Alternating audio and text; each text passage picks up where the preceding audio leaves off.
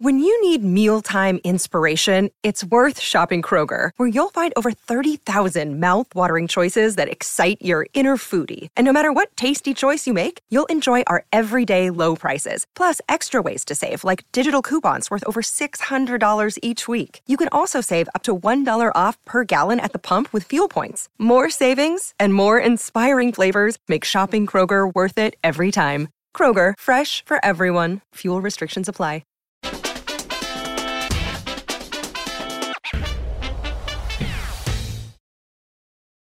Welcome to the Real Vision Daily Briefing. It is Wednesday, November 9th, 2022. I am Weston Nakamura, Real Vision's Global Markets Editor, and I am joined today by the great Darius Dale, founder of 42 Macro. How are we doing, man? I'm good, man. How are you, buddy? How are you? It's good to see you. Well, turmoil in crypto. it feels like that turmoil in crypto every time I come on. turmoil in crypto as we speak with, with headlines breaking right now we have midterm elections to cover and we have US CPI um, on the horizon. And so we're just we're gonna try to figure out what matters for uh, markets writ large. Um, and I don't think that we can do that in a half an hour, but well, let's give it a shot, shall we? Yeah, absolutely. That's our job, buddy. Yeah. So right now, um, you know, as we speak, there are headlines breaking that Binance is currently walking away from uh, the deal with FTX. Um, this is happening while Gary Gensler is also speaking. This is all breaking headlines, and I'm not going to follow them while I'm on air talking to Darius with other matters going on as well. But that is uh, clearly moving markets um, to the downside. Uh, as a matter of fact, we do have a clip uh, from a crypto daily briefing from earlier today um, and so let's just uh, play that because it's really very relevant to uh, what I want to get into first. And I could tell you what brokerage firms work on is trust. We put together things like capital rules and segregated assets and haircuts for risky things. But all that's to say, you have to trust me personally to run this firm. And when that trust is gone, all the financials in the world don't matter everybody wants to get away from you because their money is at risk. And what SBF didn't realize is that he wasn't trusted. So at the first sign of trouble, everybody ran from him. And be, and you know this is Dick Fuld at Lehman Brothers. This is John Corzine at MF Global in 2011. We've seen this movie over and over again.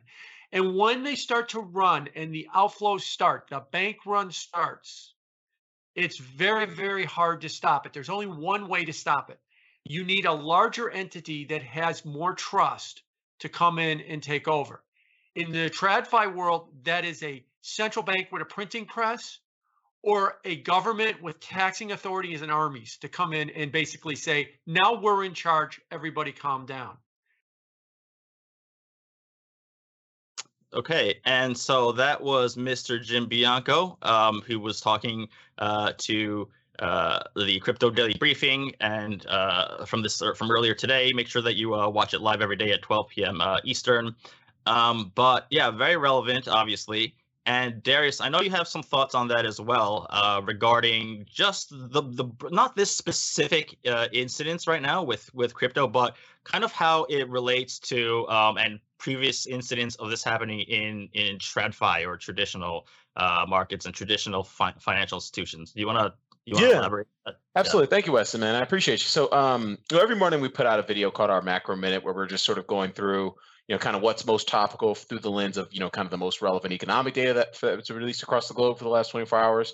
And then we go through sort of, you know, kind of the different signals that we uh, are highlighted. They're jumping off the screen from my perspective of my longboard dashboard. But every once in a while, uh, I'll get on a roll and start ranting about something that's very topical in markets. And and I think my rant this morning was actually very um, very relevant to the news that's breaking the tape right now, uh, which is this uh, CZ move to back out of this uh, of this FTX of this deal. Um, you know, not understanding the full kind of um, area of uh, the full breadth of exposure with respect to Alameda.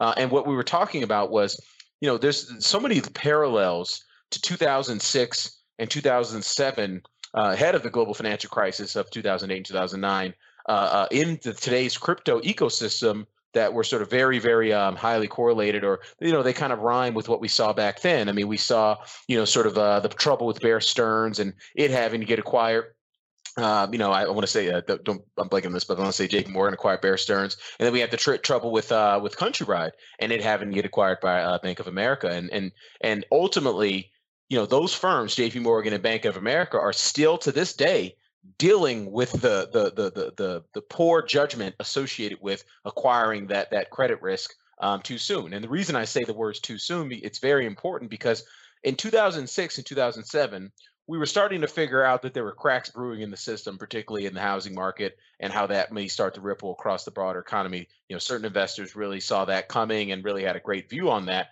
Um, not certain, but a small number of investors, but most investors sort of, you know, thought things would be ring fenced, if you will. Um, even our, our chairman uh, Bernanke, the former Fed chair, uh, in fact said, you know, I believe he used the exact word ring fence when he thought about uh, some of these uh, some of these issues. Uh, but the reality was, they were too soon they bought the dip too soon in these particular assets, these troubled these these troubled assets, not fully understanding the counterparty risk associated with it, um, in the sense that you could see some real bank runs, um, and this and not really understanding the credit risk associated with the broader business cycle. We are nowhere near recession right now.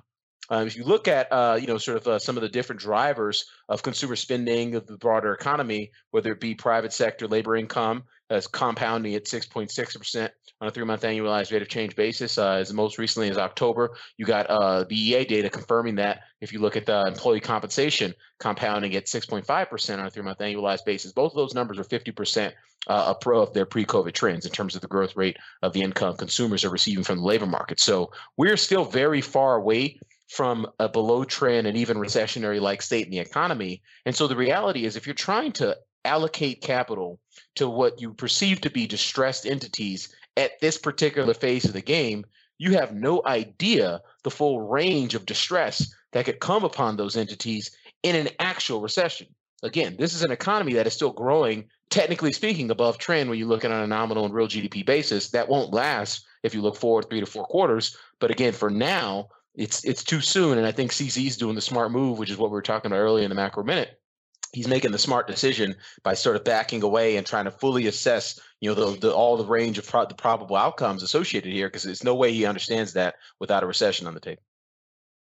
Yeah um very good point. And and so um darius i want to you know break down uh cpi that's you know that we're on the eve of uh can we, can we later before yeah, before yeah. we move on to cpi can we uh throw yeah, up uh, brian yeah go ahead, go ahead. yeah let's throw up those charts of net liquidity to kind of talk about what's happening in the crypto ecosystem through the lens of, of broader global macro. So, uh, Brian, if you throw up that first chart, net liquidity, uh, where we show, um, you know, a net liquidity versus uh, versus the S and P 500 versus uh, Bitcoin and versus Ethereum, you know, and the and the title of the slide reads, is and it's very appropriate.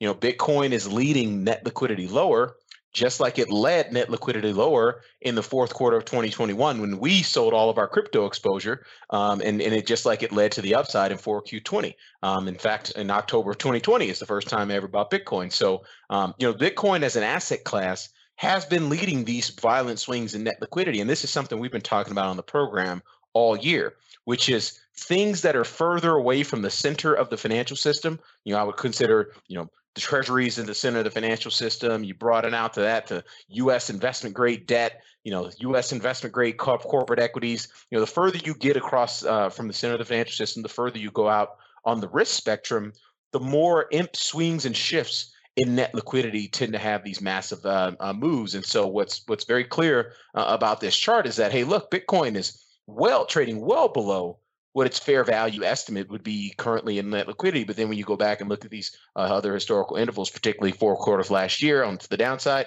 fourth quarter of 2020 to the upside, you can see that Bitcoin as a penchant for for for uh, for front running these net liquidity fundamentals, and and that makes a lot of sense in the context of it doesn't take a lot of flow at the further out on the risk spectrum to get price action to move in a material manner, and I think that's exactly what's happening uh, in crypto on on top on top of what's happening in terms of this uh, FTX Alameda uh, Binance issue.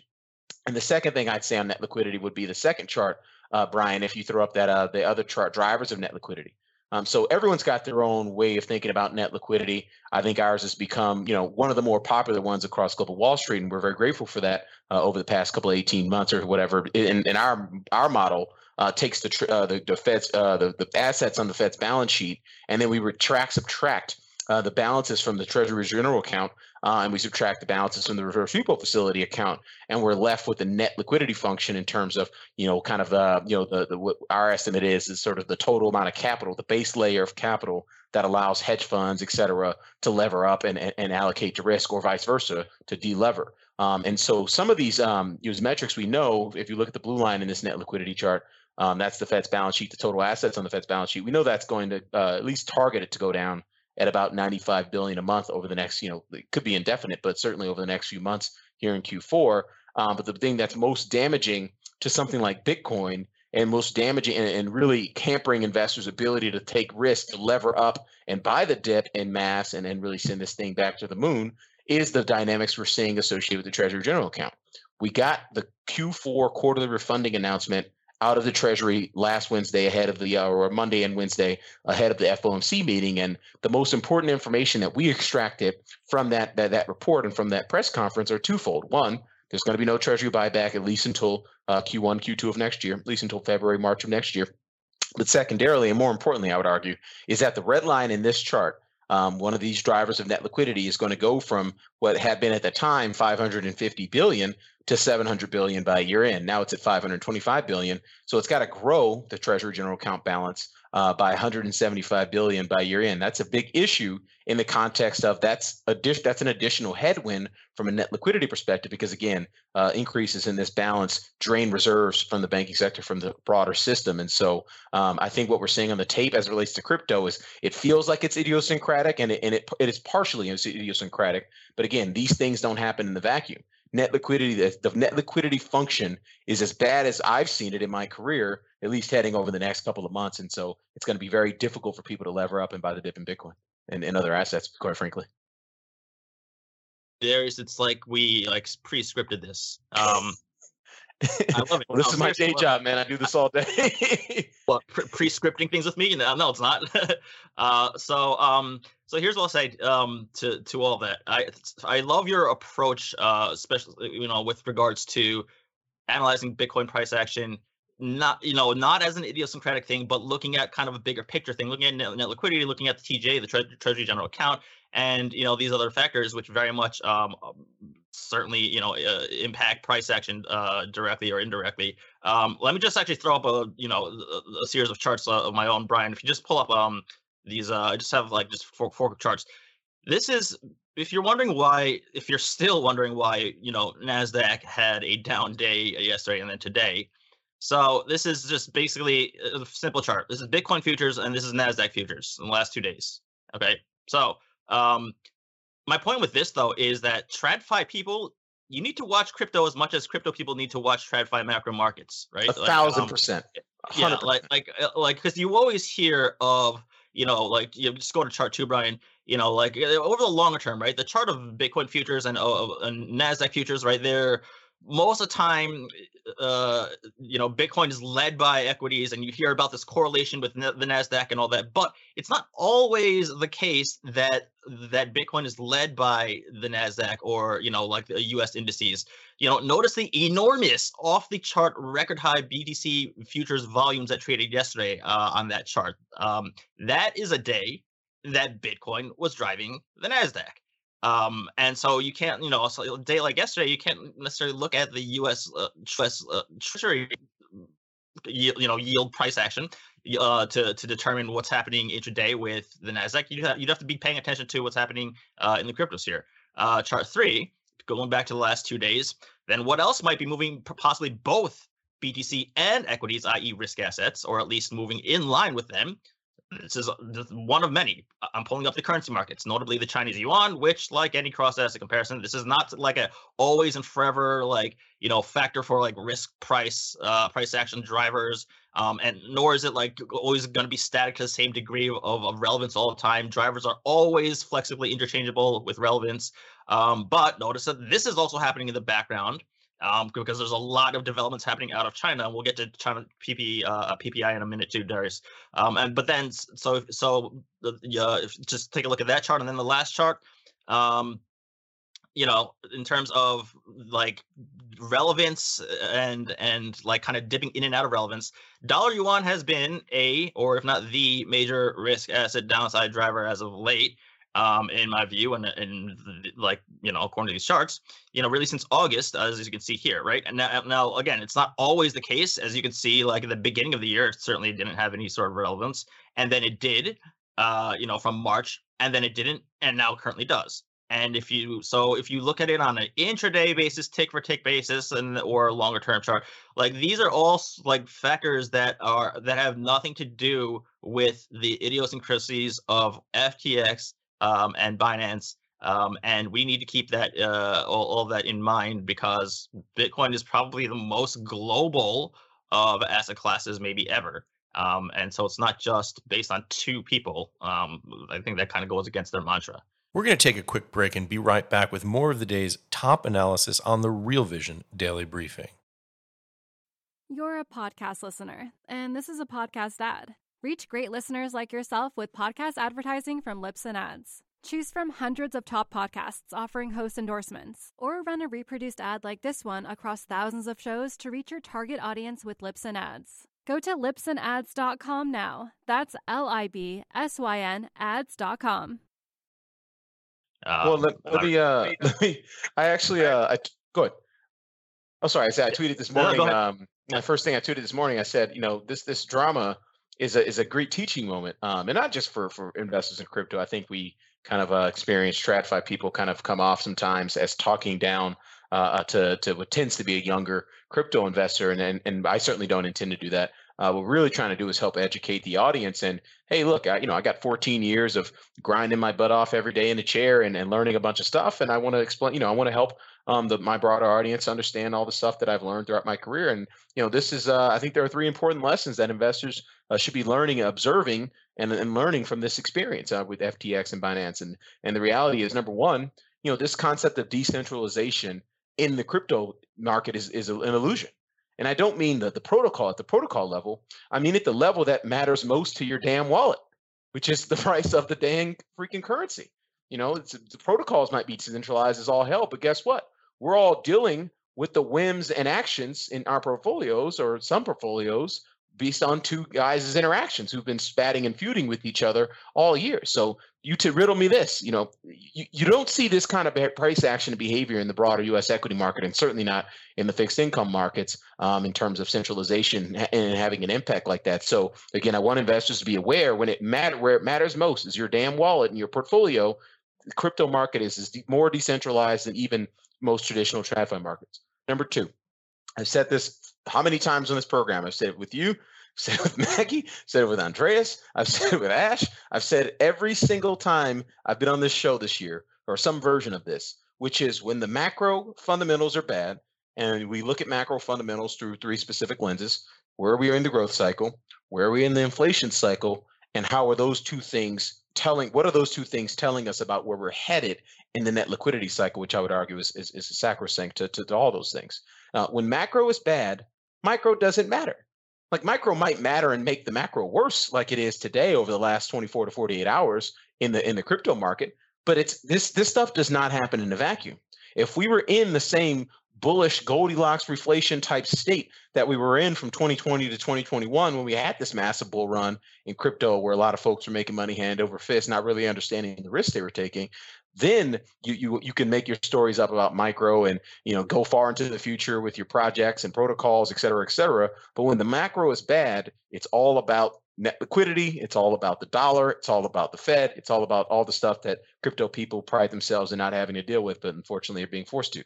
And then lastly, you know, and you know, I get a lot of pushback on this, but until until the, it stops being true, I'm going to keep saying it, which is U.S. dollar net liquidity trumps all particularly in these sort of bear markets, as long as the US dollar remains the reserve currency. Now, we can argue to the cows come home about whether or not the US dollar should be the US reserve currency, or we can pontificate whether or not or when the US dollar is no longer going to be the reserve currency. I happen to have a variant perception on that. Uh, I think we're probably never going to lose that status because we have a lot of guns and a lot of tanks and a lot of nuclear warheads that are designed to make sure that we don't lose our exorbitant privilege. But you know that's a different uh, that's a different view. If uh, if you think um, some some kids with uh, some funky hair are going to sit at a computer all day and usurp uh, the U.S. military, I, I, just think that's a that's a misguided view. anyway, sorry. Um. Uh, yeah. I, I yeah, totally agree. Um. Especially about the you know the kids with the with the funky hair part. Um. but um. L- let me let me ask you because you know uh we are we are kind of you know running out of time and I want to just quickly touch on. That's time. Ask as many questions as point as we need to because I, I think this is a very important day to to help yeah. investors manage risk. Certainly, certainly so. Um, I do want to address first of all, we did come off midterm elections. Now, just keep in mind the midterm elections that took place yesterday. These are the votes are still being tallied up, so we don't have any final as of yet. Looks like the House is going to go uh, red to the Republicans. However, the Senate looks like it's kind of you know coming to a uh, down to a runoff, and it's a dead heat, um, and that could potentially last for some time. Um, this is this is very extremely familiar to um, November of 2020. Um, but what do you do? You make anything of the? Oh, and then so basically, basically the point there is that is the Democrats if they lose either chamber right of Congress, Republicans will be able to kind of you know block President Biden and his uh sort of agenda, if you will, and his you know his, his proposal. Do, do you see anything there's from maybe like a sector allocation basis or a potential broader asset allocation basis, given this like not red wave blowout um, and or sort of near term uncertainty still that's going to be prolonged for a little bit? Yeah, great questions, man. So I'll answer that, that feeling, two ways. Whatever it may be. Yeah, yeah, great question. So I answer that two ways. Um, so there's uh, the qualitative aspect of this discussion, and there's the quantitative aspect. I think the qualitative aspect's a, a little bit loose, so I'll start with the qu- quantitative. Uh, you know, we've back tested midterm elections, and by the way, I've been back testing things for many years and building models for many years. There's few things that have as high as a hit rate as midterm elections as anything I've ever seen. I mean, with data going all the way back to 1946, you know, I think there's been 19 midterm elections since then, um, and not inclusive of this most recent one. There is a 98% chance you're making money three months later, nine, like a like a 95 or 89% chance three months later, 95% chance six months later, and then like an 89% chance 12 months later. It's like it's one of the highest hit rates. I mean, most things, if you build a model um, in terms of trying to generate trading signals, are somewhere between 40% and 60%. I mean, can, can you, you can you define what hit rate means? What do you mean by by hit rate? The, the stock market is up from from from the date of the midterm election, and it's and it's, and like the median returns are actually quite quite uh, robust. Like it's it's as it's as bullish as anything as I, have seen. It's it's it's it's as bullish to the stock market as QE is. Now the problem is is when you actually look at those back tests from a conditional standpoint, i.e., which are the midterm elections where I don't know Fed hiking interest rates or you know in the middle of a bear market, the back test goes to, to poop. It, it doesn't. It's not a. It's not a signal. And so you have to sort of weigh the the broader sort of um, the base scenario, the base case uh, data set with the broad with the, the realization that hey, we're still in a bear market. Um, Fed is still tightening liquidity, and, and that back test from a conditional probability perspective is actually is actually quite moot. It doesn't mean really doesn't mean anything for the stock market. So I think we're learning that, and I think this sort of lack of red wave, this lack of massive move um, to the Republican side, is sort of taking some of that gusto and that that hopium associated with the post midterm election, you know, seasonality rally out of the system.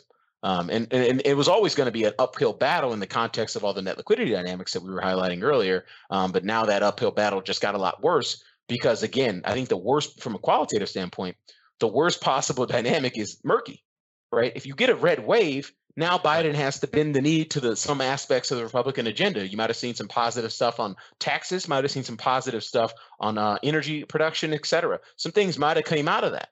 But if it's murky, then they're just going to be a lot more gridlock. And everyone says gridlock is fine, but gridlock's not fine when you're marching down a path to recession and inflation is still at six, seven, eight percent. No, by the way, that's probably something we should touch on too ahead of uh, the Q and A.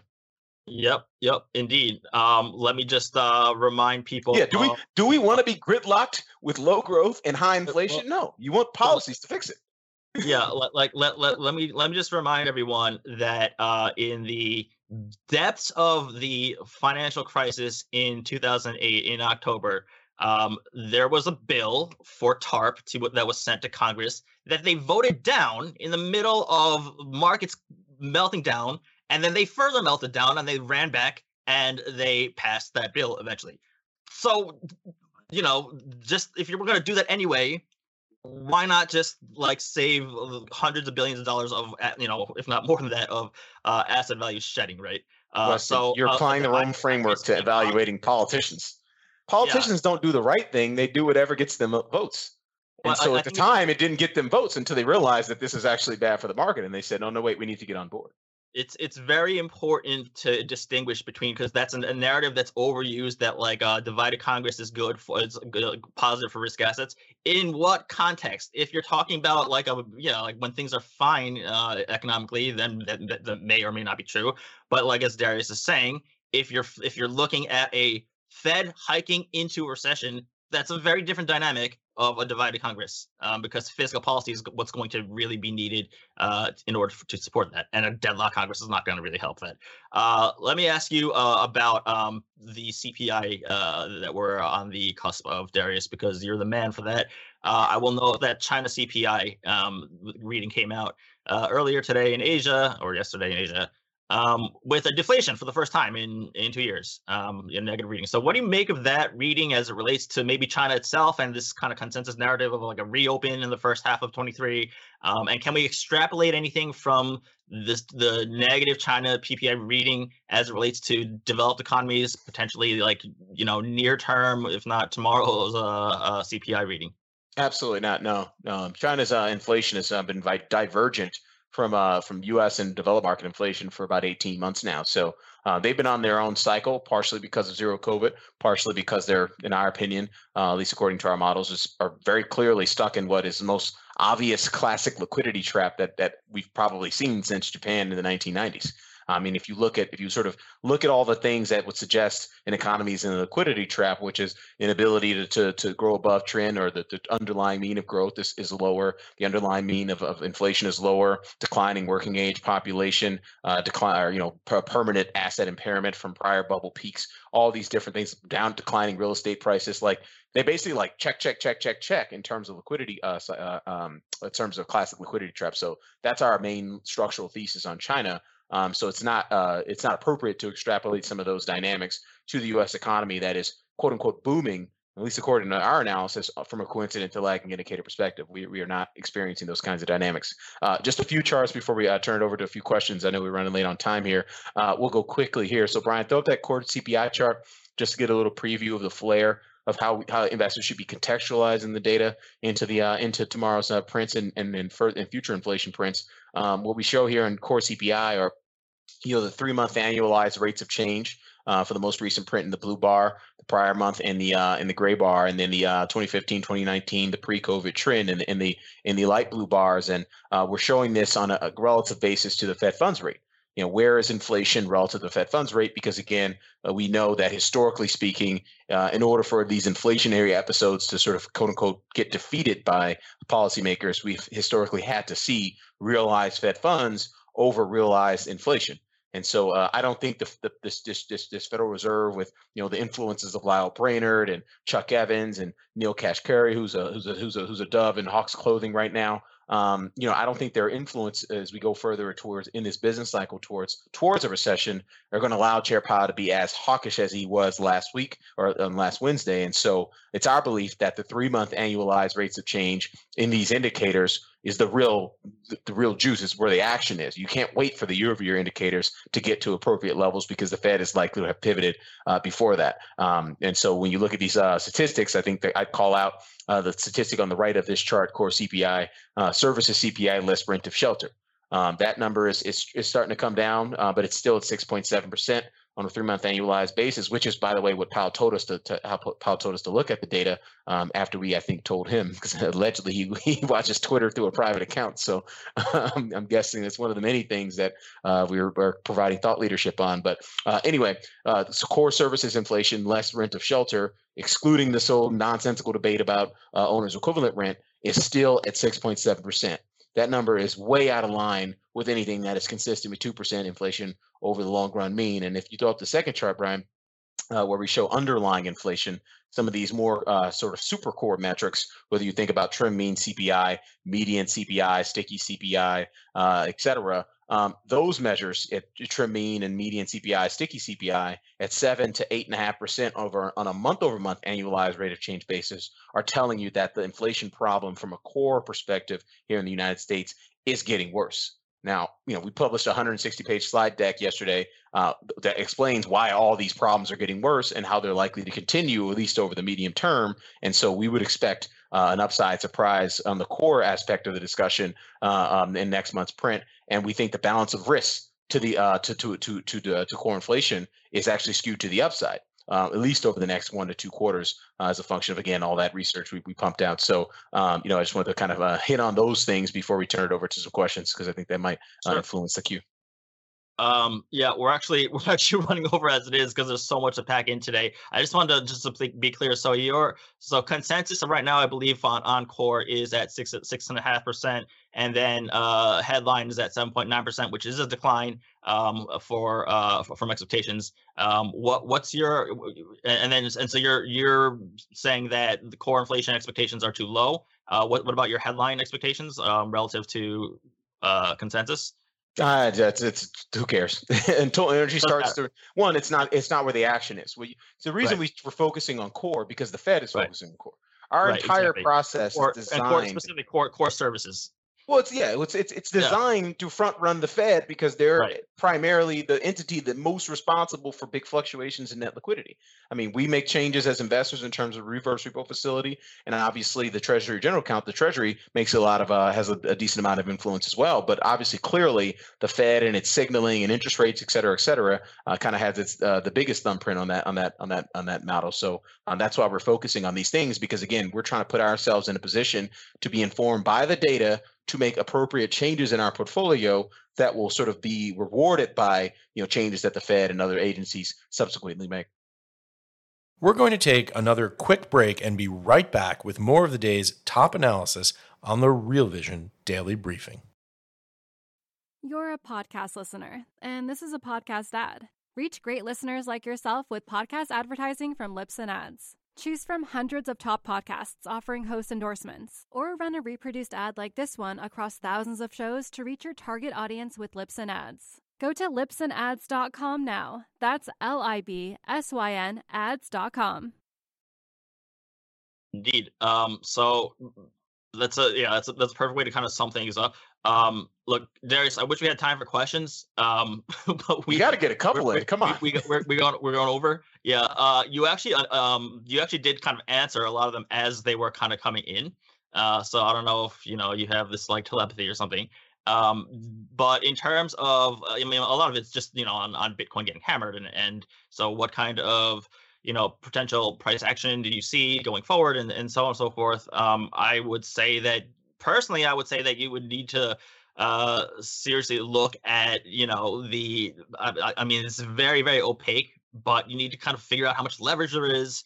And you need to, the, the only way to do that, or the closest way to do that, uh, or one way to do that is to look at just listed derivatives because those are at least listed. Um, but um, but yeah. So, so, can I can I can I take a step back? Um, um, so it, I would argue I would take it a step further and say it's not just about the stock of leverage because if you think about it, leverage is actually the good thing. When you, it makes the market go up, it's the it's the the, the, the raising of, of margin, the margin calls associated with leverage, the price of attaining leverage, the cost of capital changing at the margin that forces investors to reduce leverage is the right. issue.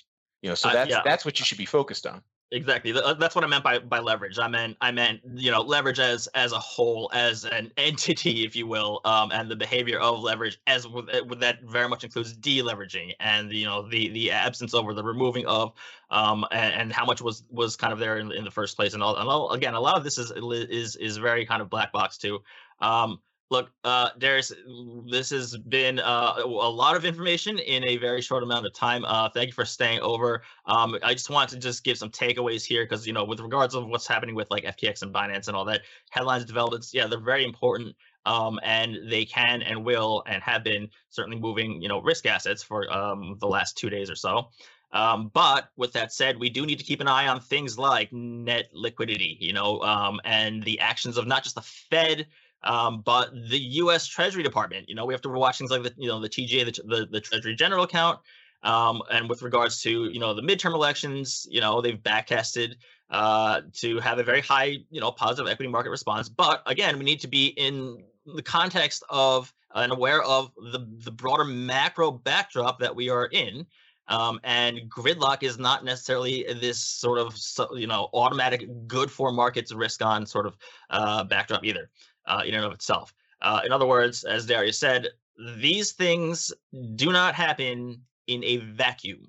Okay, when the macro is bad, the micro doesn't matter. Um, in the same way, when the macro is bad or good or whatever it is, uh, like one specific idiosyncratic event or something, as big as that may be um, in the crypto universe or in the political universe of elections or whatever it is, that doesn't matter um, because there is a much bigger force, an umbrella overhead uh, that will kind of determine um, and make those those other smaller, relatively smaller things sort of more irrelevant. I, I don't know if that's kind of a a, a sum up uh, more or less of what you're um, kind of shared with us today. Yeah. Can I can I end with like a quick public service announcement because I think this is a fantastic Please. opportunity to help teach investors, you know, how to better think about managing risk. And again, I don't say that with a condescending, you know, air, air of a, someone who's nailed financial markets and has everything figured out. Uh, you know, but we do, you know, we think we have a lot of stuff figured out and we can be, you know, valuable to a broad audience. And so, you know, I actually had a conversation with uh, one of our uh, new subscribers last night about uh, stop losses and, you know, kind of how we I think about that, stop losses. I loved it. Yeah. yeah, yeah, it's it's a real institutional framework about thinking about risk management. And so, you know, I think stop losses can be valuable for for sort of retail investors, particularly if you're not sitting at your desk for, you know, 14, 15, 16 hours a day like I am. You know, I don't, you know, I'm aware of what the price action is, but if you have a day job and you don't, stop losses can be valuable in helping you manage risk. But here's why, you know, we don't necessarily believe in stop losses here. And we'll actually use a live example of a trade that went wrong for us today in terms of how we think about that. So uh, we bought the dip in Bitcoin yesterday. Um, we've been playing the year with the lead. We're actually up uh, year to date, or you know, uh, and so we have an opportunity to provide liquidity um, heading into to, for some of these instances in, in, the market, and so we took advantage of that opportunity. Uh, we had a specific set of exit criteria associated with what would make us get out of the trade, not a stop loss. Hey, if it goes down eight to ten percent, let's just get out of the trade.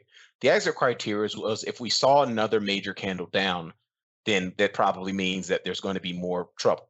And obviously, we got that second major candle down, and then subsequently to that second major candle down, we obviously getting headlines that are hitting the tape and causing more accelerated selling to the downside. And so what we're thinking about stop losses is not this sort of you know single factor price momentum based approach. We have a litany of models at 42 macro that help us manage risk, probable ranges, crowding, et cetera, et cetera. We won't go into all the tools, but what we're trying to do with those models is you know expand what a stop loss is, which is alert and then immediate execution of a trade and expand the alert side of that situation and say, hey, we don't just want to be anchored to single factor price momentum. There could be other qualitative and quantitative aspects. The quantitative aspect was if we're going to do another major candle down, historically that's been a leading indicator for, for, for accelerated declines in this asset class. And then qualitative, hey, look, you know, we probably got one to two days at most to pick up some points here because again, we think there's probably going to be an upside surprise in CPI Thursday. So our window of time to generate profits in this particular trade is actually quite compressed. If we don't generate the profits in this window of time, then we got to get out. And so it's it's not just understanding, hey, well, if the thing went down, I don't know, eight percent, let's just get out. It's understanding the quantitative signals, marrying those with the qualitative signals, and using that to manage risk appropriately. Always have a set of exit criteria to get out of a trade before you put it on. And when those exit criteria are met, get out of the trade. You will save yourself a lot of money over the market cycles such a such a key point. Before you put a trade on, know how you're going to exit it or what why you're going to exit it. And why you're going to exit it and potentially how you're going to exit it. Um, you know, and, and all that. Stop loss for me actually per, personally they help me um because you know uh, like for me if i'm trading futures specifically i don't want a margin call so i don't care what the like i'm going to get a margin call because if the broker doesn't care why this price is moving against me, then I don't care either. and so therefore, I, you know, but again, it's all within context too, right? Um, has to be volatility adjusted. And uh, you just that that stop loss thing that you did, I think it's on your Twitter. I, I suggest everyone take a look at it for everyone who is very sort of um, uh, kind of glued to using stop losses and kind of maybe rethink using uh, how I go, about using stop losses. It's not um, that again. And, by the way, we're both using stop losses. It's just yeah, that we're beefing up the alert side of the, the discussion. Stop right, losses right. are price factors, alert, immediate right. execution. Our our stop losses are we could have an alert, quantitative alert from a variety of different models, and sure. then we decide based on the near term catalyst calendars like CPI tomorrow whether mm-hmm. we want to execute that alert signal now or we execute that in a few days. And our decision today was to alert it now earlier this afternoon before mm-hmm. this tape the news hit on the on at four o'clock. So I'm glad we got out because that would have been a lot more painful. Indeed, indeed. Look, uh, Darius, you're not going on forever, um, but um, we are running over here. So, uh, to everyone out there, thanks for watching uh, the Real Vision Daily Briefing uh, with uh, Darius Dale and I. I will be back tomorrow with Michael Howell. And uh, till then, I uh, wish you well. Keep your eyes on the tape, and um, you know, make sure you that you take a look at Darius's Twitter for what we were talking about regarding stop losses and all that too. Okay, thank, thank, thank you, Weston. Thanks everyone for tuning in. We appreciate y'all.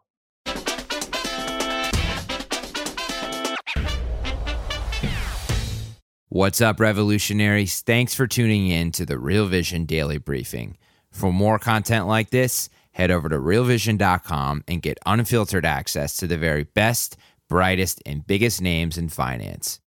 You're a podcast listener, and this is a podcast ad.